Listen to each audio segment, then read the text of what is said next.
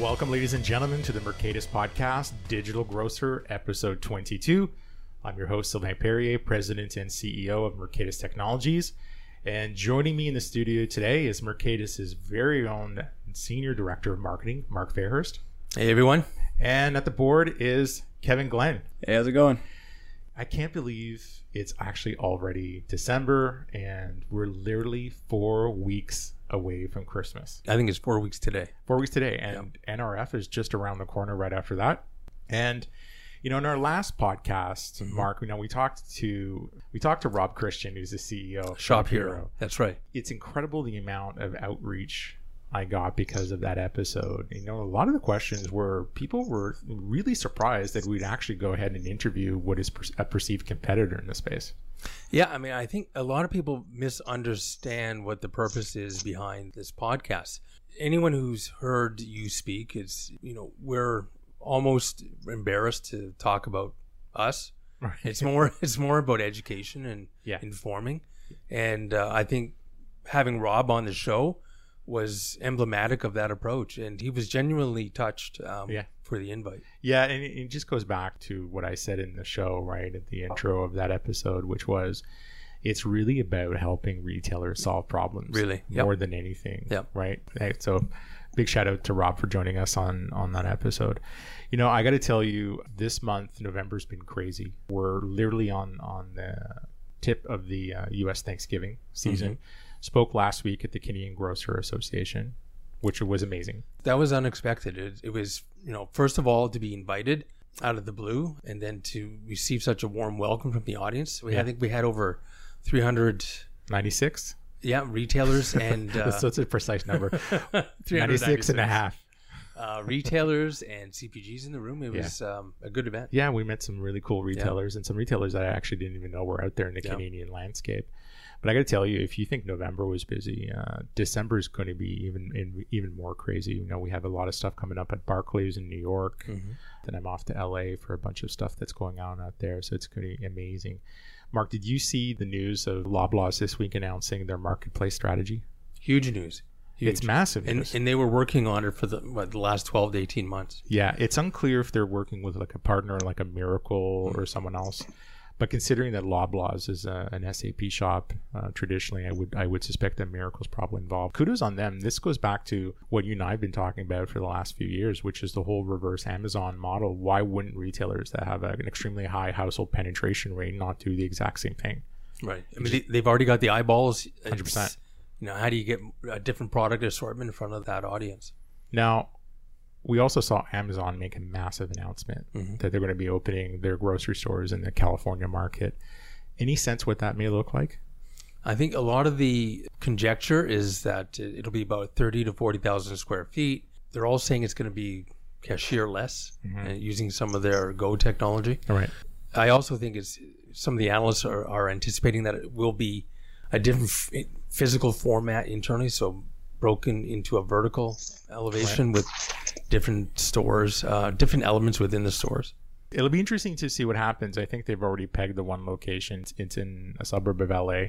Hopefully, we'll see it soon. I don't think they've made a formal announcement when we can expect it in uh, 2020.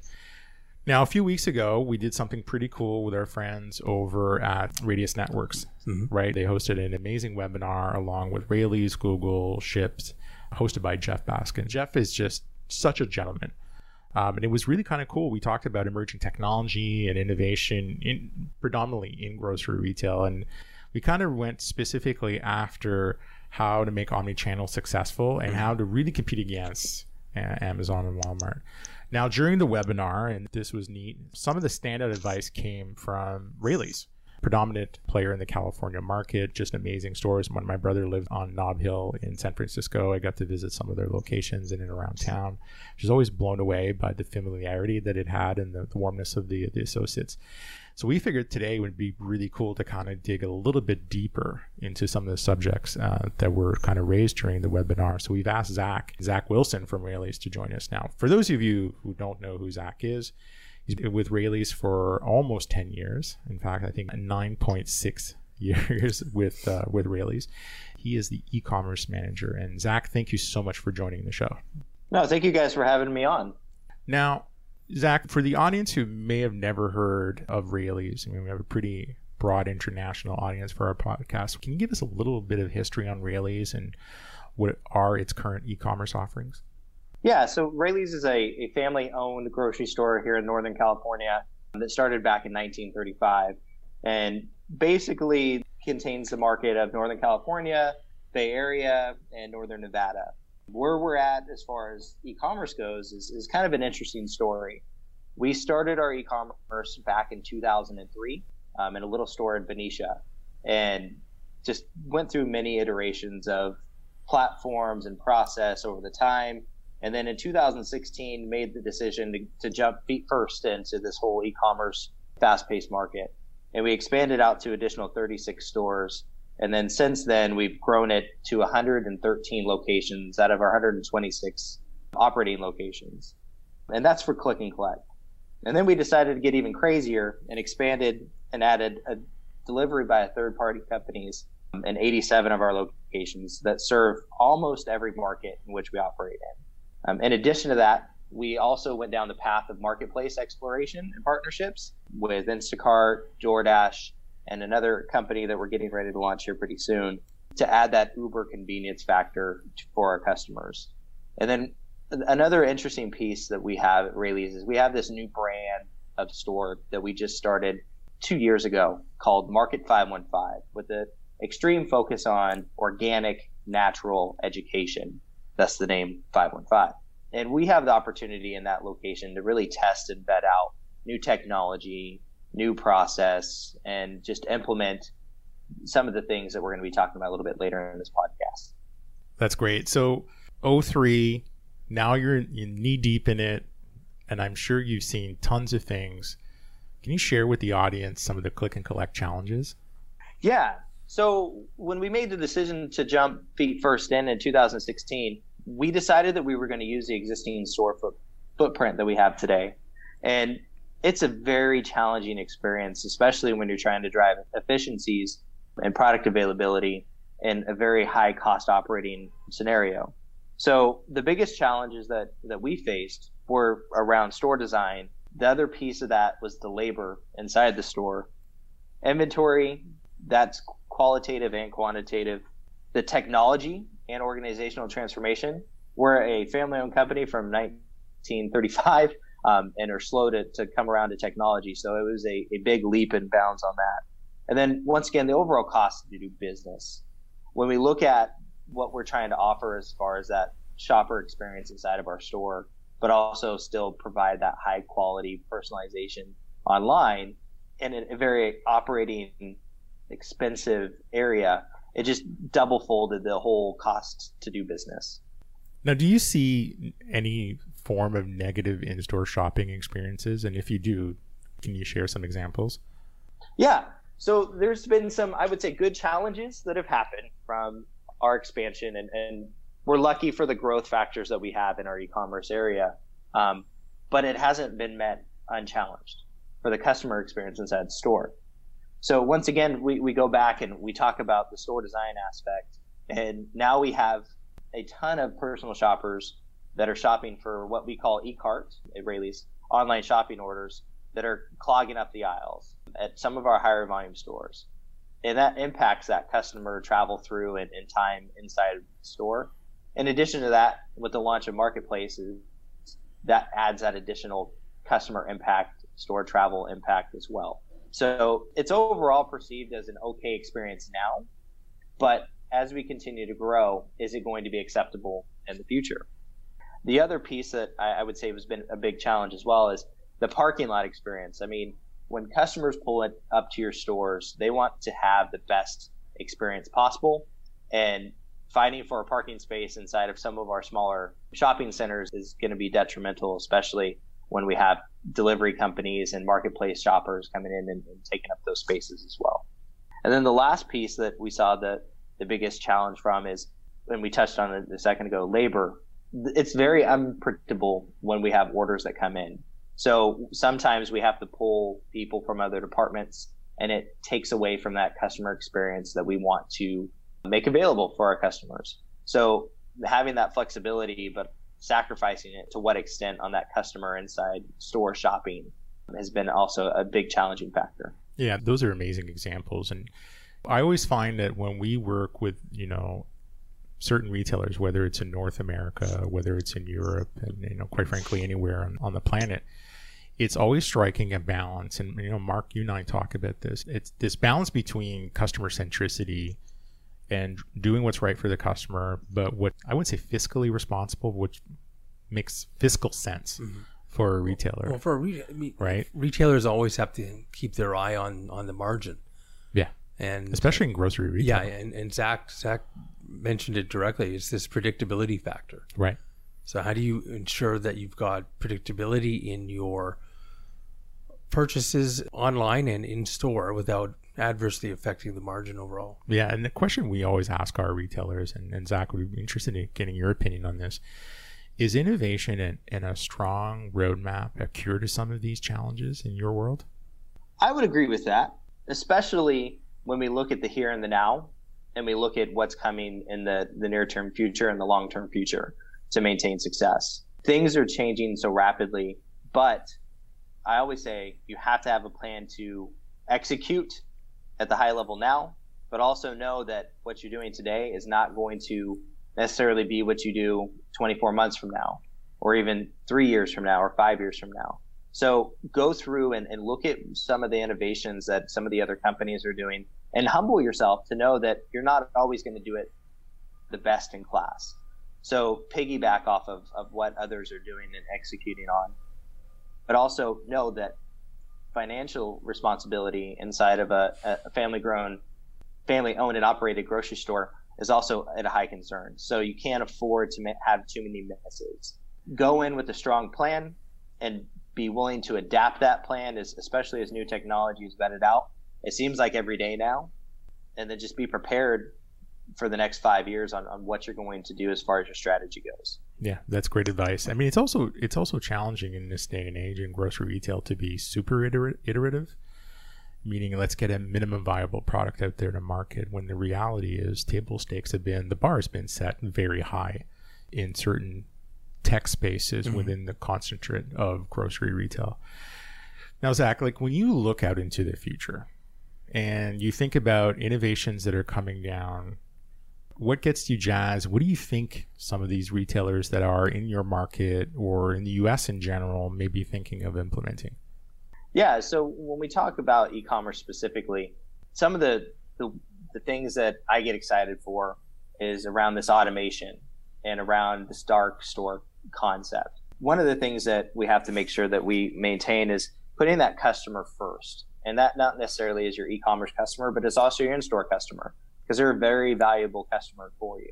So when I look at the automation or the automated facilities that companies like Kroger with Ocado are trying to stand up and take off fulfillment centers are doing, that ultimately is going to be the, the key, I believe, to lowering your operating costs. Some of the other things that I believe are going to be important as well is having that inventory transparency.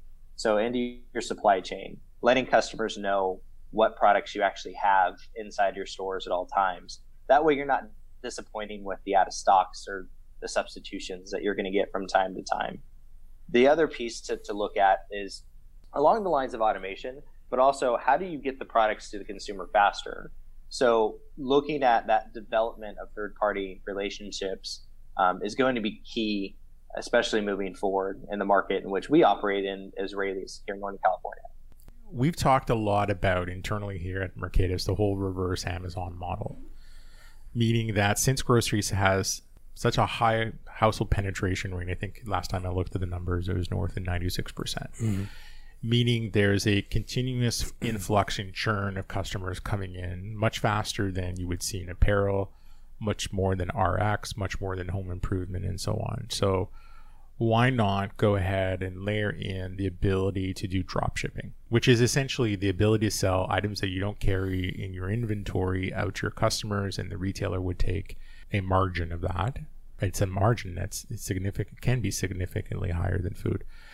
Is that something in your world, Zach, is appealing to the grocery retailers out there today? I believe it is. Uh, it's a, an untapped resource for some retailers, including us on certain levels, But to your point, a store can only hold so much product inside its four walls. And inside of that market, the market in which you operate that store, you're going to have a plethora of, of customers on different levels of food knowledge and food wants. So being able to lean on these third party dropship companies to provide our customers with more product availability and differentiating product, I think is, is a big factor in, in moving forward. And Amazon does a fantastic job at capitalizing on, on these different offerings. But I think grocery retailers have an opportunity as well. Most of the grocery retailers have built that trust in the consumer that comes in and shops inside their store so when they know that a product is backed by Raley's, they know that they can trust it a little bit more than something that may be coming as a recommendation from Amazon. Um, ultimately, to the point of margins and, and costs, yes, it, it isn't a, going to be a higher margin product that you put out there, but it is going to help control your internal labor and margin costs by utilizing somebody that focuses solely on fulfilling those types of items and getting it to the consumer faster. Yeah, that's a great point. But I, I remember Mark. I remember years ago, Topco tried this, this okay. endless aisle concept. And for those, uh, just for those yeah. who don't know, Topco is essentially a buying group for grocers. Yeah, mm-hmm. probably 50 members today. Yep. And they do an amazing job in mm-hmm. terms of helping their members. Remember years ago they tried this and it became, it made a lot of sense, but it became a ch- where it kind of became a challenge is how do you deal with returns? because some of these products were being fulfilled centrally by Topco, but being sold through the various dot .coms, and then how do you deal with returns? When I compare uh, a Loblaws that's gone into the marketplace solution, does it make sense? I think to a certain extent it does, because if you go into a super center, superstore today, you'll have the Joe Fresh line, you'll have the President's Choice extended lines, mm-hmm. their their extensive HBA section, and so on. So I, I, think at some point they also did furniture. So I think there's a lot of knowledge at corporate to be able to do some of those things and to bring the vendors into the marketplace. I think that becomes a little bit of a challenge for a smaller regional retailer, and I think it needs to be more curated. And I think the technologies that are mm-hmm. coming to the table, they need to come in with the strong partnerships to be able to support the retailer to bring that quote unquote list of curated products. Zach, in your world, do you see this as becoming kind of a, mainstay? Is it a short term or a long term solution in terms of the competitive competitiveness of some of the regional players out there? Um, I believe it's a long term play when it comes to marketplaces, especially as we continue to talk about consumer insight and, and listening to what the customer wants. And you brought up a good point of bringing in these these third party companies inside the store uh, specifically, where you have an opportunity to make it more of an event based and a need to go based shopping experience. But the same can be conveyed online. So if you're partnering with a company such as Drinks is a, is a good example, and they have an offering of something that may be popular which you don't carry, your customer is going to know that they can easily access that as a, as a one-time shop from your location because when we look at market penetration and we look at market share, one of the things that at least we notice is that consumers are venturing out away from our stores and they're not necessarily loyal to do their entire grocery shopping trip with us. So as a marketplace provider or working with marketplaces, I think you can leverage the fact that you can do basically a bulk majority of your shop using one retailer through one retailer's website and, and get the products in which you need in a timely fashion. Now, you talk about customers venturing out. What's your sense in terms of what your shoppers really want when it comes to click and collect? We have the opportunity to listen to our customers very closely, being in the hyper competitive market in which we are. And I go back to my F's of what the customers want. So the customers are really asking for products to be fresher. They want it to be faster. They want to get it faster than what they do today. They want a frictionless shopping experience, both online and in store. They want it to be convenient. They want it to be fair priced. And they want the experience to, to be familiar. When we talk back through all of these things, th- these regional retailers have an advantage around it being fresher because the product is farm to fork essentially for here in Sacramento. Whereas some other retailers have to have it shipped in a little bit further away the convenience factor and faster, I think, is the real determining factor. We live in an extremely busy world, and it's only getting busier. So the time grab for an individual customer is even shorter than it was before. So they want the quality, they want it faster, they want the products now. But they also want it to reminisce of the days in which they came into the store and shopped.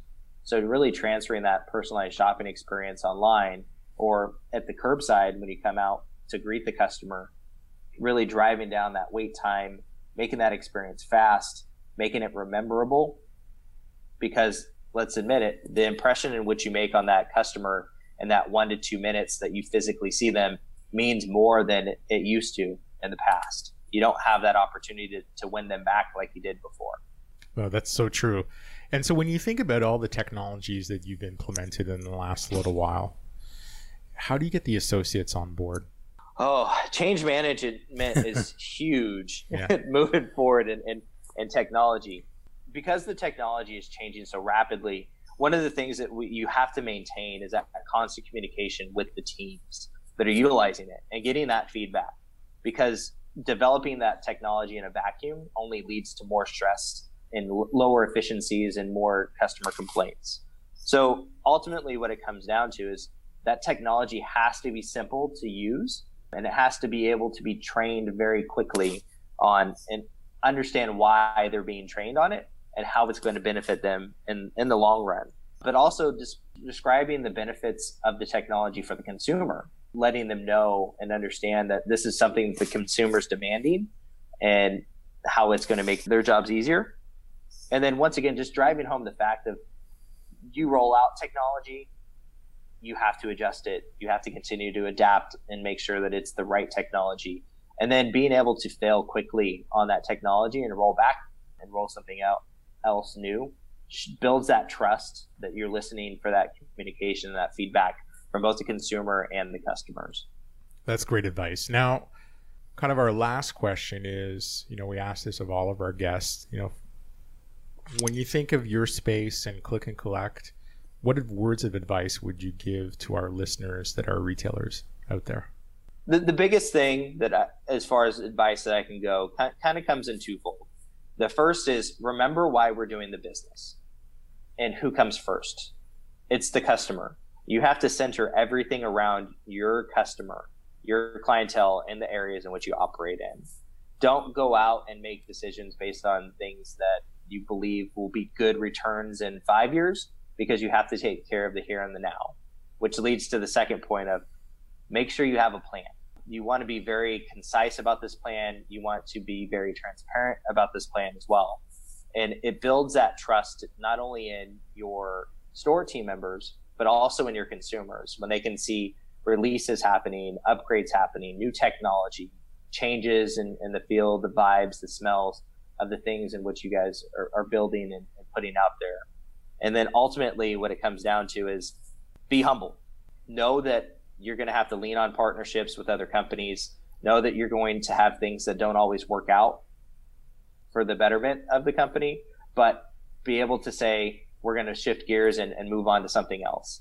Because one thing is consistent about this, and that's the speed in which things are changing and evolving. Thanks to Amazon and Walmart, of course, but just know for the regional players out there, make sure that you execute on that plan and keep the consumer on the forefront of all your thoughts and initiatives. That's great. Zach, it's been a pleasure having you on the show. How can our listeners get a hold of you? You can find me on LinkedIn um, at Zach Wilson 369021102 backslash. Once again, that's on LinkedIn, and that's Z A C W I L S O N dash 369021102. Great. So, ladies and gentlemen, thank you for listening. And don't forget to download our next episode, which I think, Mark, we're recording this in New we, York. We, yeah, we will have another episode um, record with, you know, germane to this topic. Yeah. On one of the topics on uh, marketplaces. We're actually going to be in the New York studio at that point. That's right. That's fantastic. And, Mark, how do people get a hold of us?